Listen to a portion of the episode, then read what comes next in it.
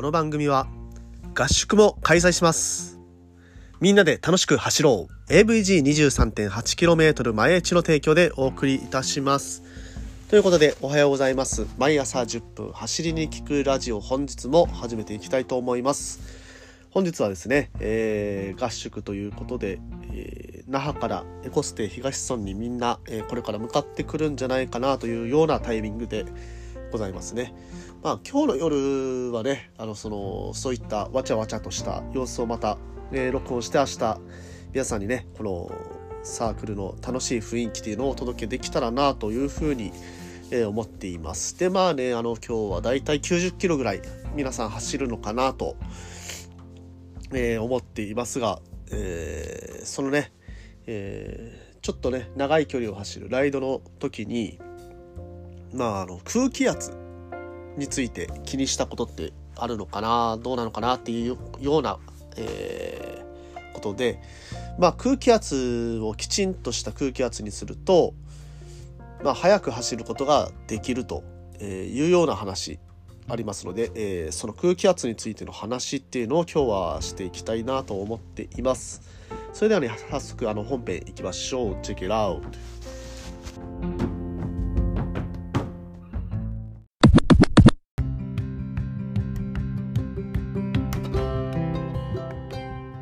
どうも改めましておはようございます森健でございます沖縄一周自転車ツアーのツアーガイド AVG23.8km 前地の広報そして AT ツアーコーディネーターの卵として活動しております。ということで、えー、おはようございます。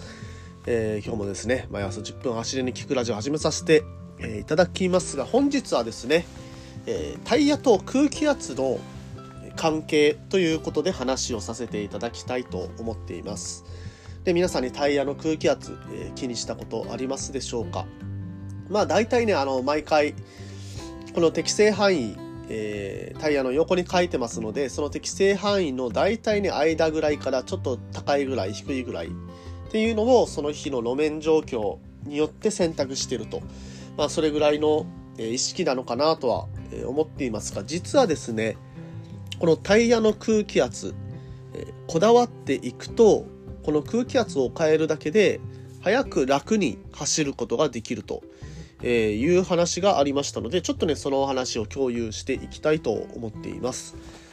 で、あの、タイヤ、空気圧をね、あのまあ、適正範囲で、え、入れていれば、まあいいんじゃないのって思われるかと思うんですけれども、その、えー、タイヤは地面に接してるんですけれども、そのタイヤの空気圧を一番、えー、速く走れる空気圧、えー、タイヤと地面の接地面の広さっていうのをまあ、広さだとか、えー、あとはあの振動の伝わり具合っていうのを一番、いい具合に、えー、する、まあ、要するにタイヤの性能を一番発揮できるような空気圧にするには、えー、実はねそのタイヤだけの問題ではなくてその自転車に乗る人の体重だとかであのタイヤの太さでリムハイト、まあ、リムの厚さあと、その車体自体の重さ、えー、そこら辺も関わってくると、実はね、結構ね、複雑な、えー、計算をしないといけないものになるということが、まあ、あの、ありますので、ということは、そのタイヤの空気圧をこだわれば、あの、今までと全然違う乗り味で自転車に乗れる、楽に速く乗れる、というような話に実はなるということなので、えー、ぜひともね、あの、皆さんにもそこら辺の、えー、まあ、空気圧についてこだわりを持っていただけたら、あのね、一番コスパよく、えー、早くなれるんじゃないのかなというような提案でございます。ただね、そのね、計算っていうのは、この計算式は、えー、何点何かける何点何かける何点何を、えー、これ、この数値で割ってみたいな話はしません。はい。最後にね、あのー、この空気圧の目安っていうのを出す、えー、サイト、出せるサイトっていうのを紹介ね、したいと思いますので、まあ、そのサイトで数値を打ち込んでいただけたら、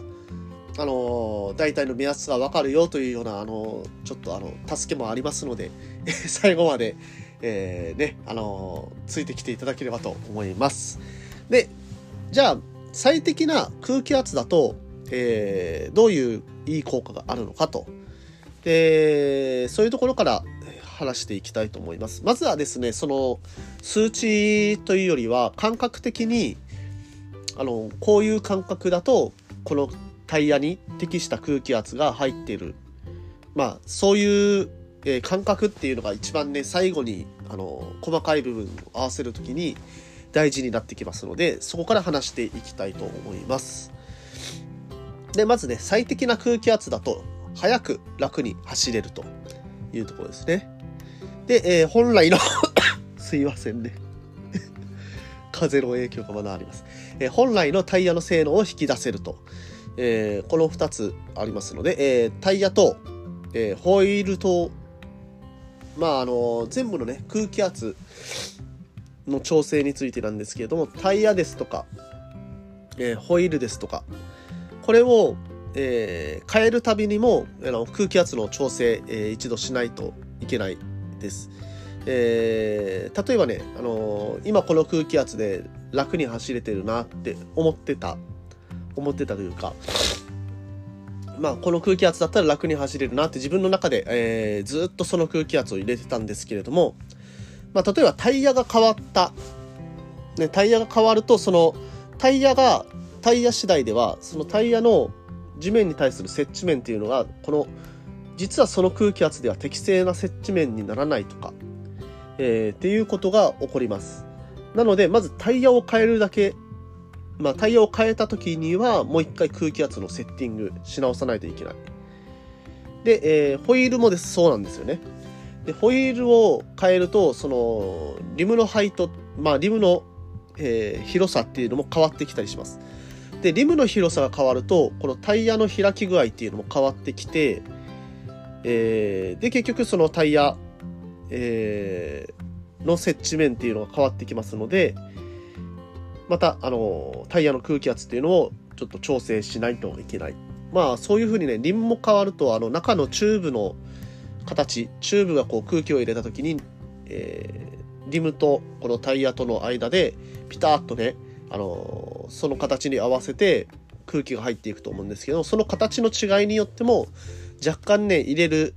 えー、空気圧の量、空気の量っていうのは変わってくるっていうのも、なんとなく理解できるかと思いますので、まあそういった面でも、あの、すべてタイヤ、ホイール、チューブ、えー、何を変えるにしても一度ね、空気圧を探る必要があると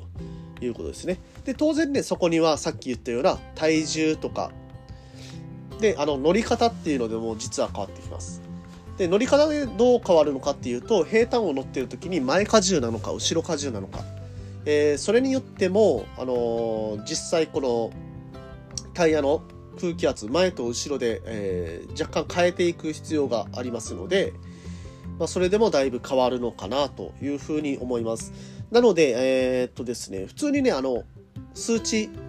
で、まあ、あの、大体これが目安だよって数値は出せるんですけれども、実際はね、乗り方によっても変わってくるので、あとはね、体感の部分っていうのをしっかりと見ていただく必要があるというような話がまず大前提ですね。じゃあ、その最終的に一番これが、あのいい空気圧だよっていうふうに、えー、判断するための基準。まあ、体感的なものになりますけど、これが一番大事なんですね。乗り心地と、あと路面抵抗まあ、この2つを気にしていただく必要があります。で、じゃあ、一番このタイヤに適した空気圧っていうのは、まあ、それが入ってる時っていうのはどういう感じになるのかって言ったら、乗り心地はすごくいいと。乗り心地が良くなる。えー、疲れない。あの、走ってても疲れない。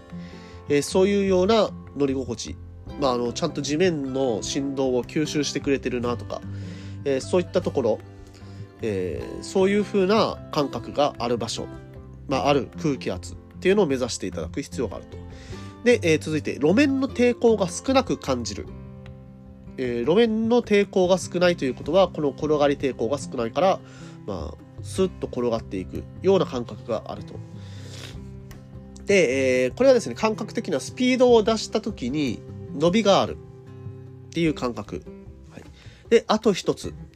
えー、っとですね、タイヤと地面の設置するノイズってあるじゃないですか。あのー、まあ、ゴーっていう風になってる。あの、よくですね、タイヤと地面が設置するとゴーっていうような音をしてるじゃないですか。あれがですね、あの、ち音が小さくなる方です。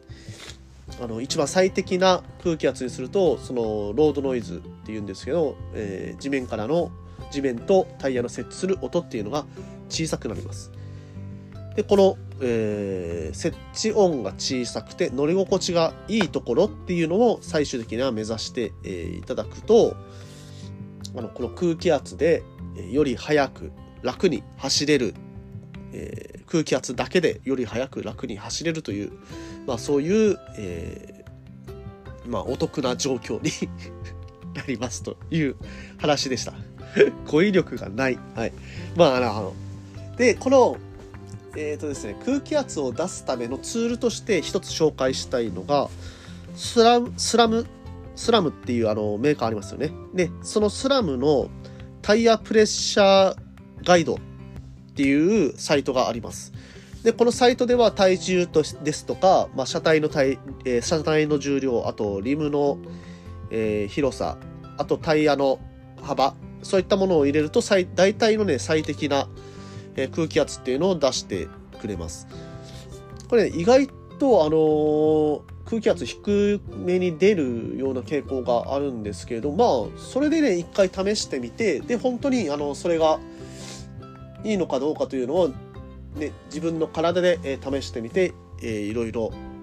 えー、その最適な空気圧っていうのを出していただくのが一番いいのかなと思います。えー、概要欄にね、このサイトのアドレス入れておきたいと思いますので、えー、ぜひとも参考にしていただければと思います。